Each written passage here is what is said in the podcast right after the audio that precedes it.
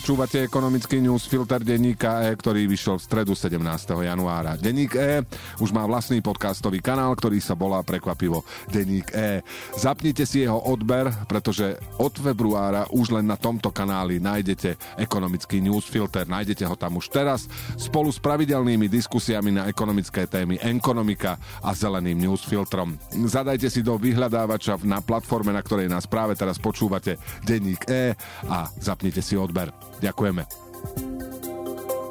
Nie tak dávno ešte za tretej vlády Roberta Fica patrilo Slovensko medzi vzorných členov zjednotenej Európy. Včera po necelých troch mesiacoch vo funkcii štvrtý Ficov kabinet už dostal od Európskej komisie pokarhanie, že rozpočet na tento rok ignoruje mnohé jej odporúčania.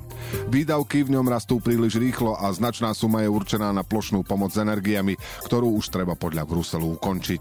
Čo je však úplne najdôležitejšie, Slovensko fiskálny deficit v tomto roku zvyšuje a nie znižuje, vypočítala komisia. Svojím spôsobom ponúkla Ficovi spôsob, ako vycúvať zo svojich nerealistických predvolebných sľubov, ktoré rátali so zvyšovaním sociálnych štandardov a znižovaním deficitu súčasne. Ficov smer sa vždy nepopulárnym opatreniam vyhýbal a robil ich len vtedy, keď naozaj musel. Ten čas už prišiel, keďže krízové moratórium na uplatňovanie európskych fiskálnych pravidiel sa končí. Komisia už nebude tolerovať deficity na úrovni 6% hrubého domáceho produktu pri rastúcej ekonomike. My v denníku E nebudeme prekvapení, keď po prezidentských voľbách vláda predstaví nový konsolidačný balíček. Fico sa vždy bude môcť vyhovoriť na zlý Brusel. Dnešný ekonomický newsfilter má 800 slov a pripravil ho pre vás Radoslav Tomek.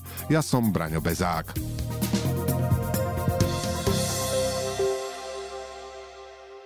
Ako sa dalo čakať, lacný slovenský účtovný trik na Európsku komisiu nezabral. Včera povedala, že Slovensko deficit v tomto roku neznižuje, ale naopak ešte zvyšuje a návrh rozpočtu nerešpektuje jej predošlé odporúčania. Čo komisia vytýka rozpočtu? Slovensko porušilo účtovné pravidlá, keď časť eurofondov použitých v Lani na pomoc s drahými energiami zaúčtovalo do roku 2024. Z toho vyplýva, že deficit v roku 2023 bol v skutočnosti nižší, než odhaduje vláda a naopak tohtoročný schodok bude vyšší ako schválený rozpočet. Deficit sa preto podľa odhadov komisie prehlbí z vlanejších 6,1% na 6,3% HDP. Zatiaľ čo vláda tvrdí, že ho znižuje zvyšuje zo 6,5 na 6% HDP. Rast výdavkov je rýchlejší, ako odporúčala komisia. Štát na pomoc domácnostiam a malým podnikom s energiami minie 80% HDP aj napriek tomu, že komisia vyzvala členské krajiny, aby s ňou pri súčasných cenách elektriny a plynu už skončili. Nie je to žiadne prekvapenie.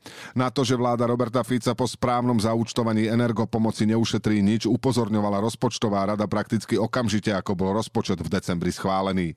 Muselo to byť jasné aj slovenskej vláde, ktorá sa tak pred bruselskými úradníkmi znemožnila. Európske inštitúcie vedia výsť členským štátom v ústrety, o čom svedčí možnosť použiť čas nevyčerpaných eurofondov na energopomoc. Avšak časy, keď tolerovali vysoké deficity, sú preč. V tomto roku sa končí výnimka pre uplatňovanie fiškálnych pravidel, ktorú si vyžiadala pandemická a neskôr energetická kríza. Na nových sa členské štáty zatiaľ nedohodli, ale možnosť prehlbovať deficity v časoch, keď ekonomika rastie, medzi ne určite patriť nebude. Komisia požiadala vládu o nápravu do konca jary. Ak sa tak nestane, Slovensko bude pravdepodobne zaradené do tzv. procedúry nadmerného deficitu, keď už bude musieť začať naozaj šetriť a to viac než o minimálne 0,5% HDP. Túto možnosť napokon pripúšťa aj samotné ministerstvo financií, inak hrozia sankcie. A možno vládu k šetreniu donútia ešte predtým finančné trhy. Teraz sú vyzbrojené tvrdým stanoviskom bruselských technokratov, ktorí nemali žiaden problém slovenskú hru na ozdravovanie verejných financií prekuknúť. Vo väčšine ekonomických štatistík je Nemecko najsilnejšia európska ekonomika výrazne pred Slovenskom.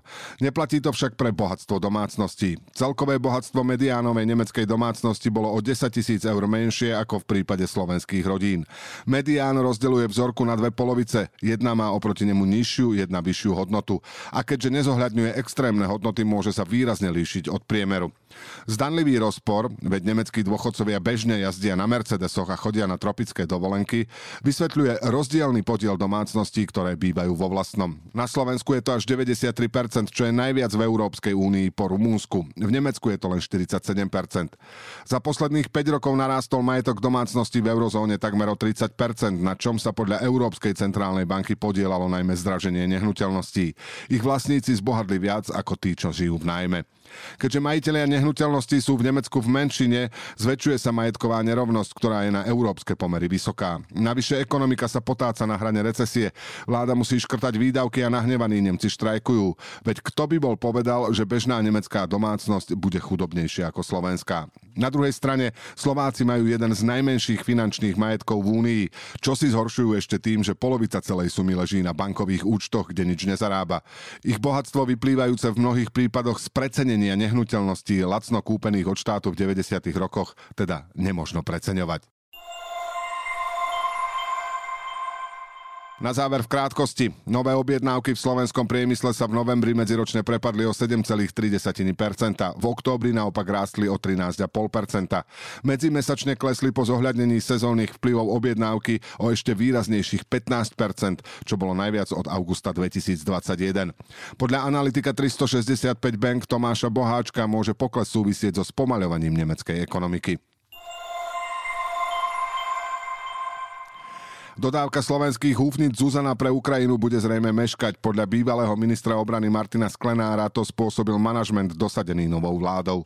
Tri západné vlády si objednali 16 kusov húfnic Zuzana 2, ktoré mali byť vyrobené do konca tohto roku a v konečnom dôsledku skončiť na Ukrajine. Zatiaľ boli dodané len dve a nové vedenie štátneho holdingu DMD hovorí, že má súčiastky len na ďalších 5. Poľskí autodopravcovia po dohode s vládou prerušia blokádu hraníc s Ukrajinou od tejto stredy 1. marca. Od novembra blokujú niektoré hraničné priechody, stiažujú sa na lacnú konkurenciu z Ukrajiny a žiadajú, aby EÚ pre ňu obnovila systém povolení. Zástupcovia protestujúcich uviedli, že svoje požiadavky nestiahli, avšak novej vláde Donalda Tuska chcú dať čas na prácu. Ekonomický newsfilter dnes pre vás pripravil Radoslav Tomek. Do počutia zajtra.